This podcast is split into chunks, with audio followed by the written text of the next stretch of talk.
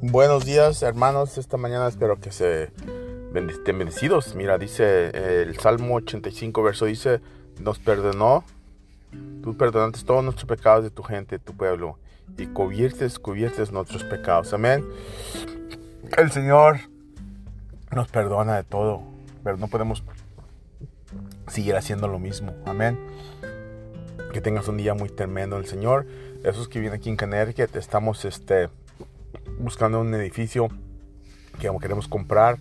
Eso estamos orando que el Señor nos dé eso. O si sabes o quieres más preguntas, es un edificio grande con 13 acres de propiedad, grandote, y queremos saber si lo vamos a comprar para movernos ahí.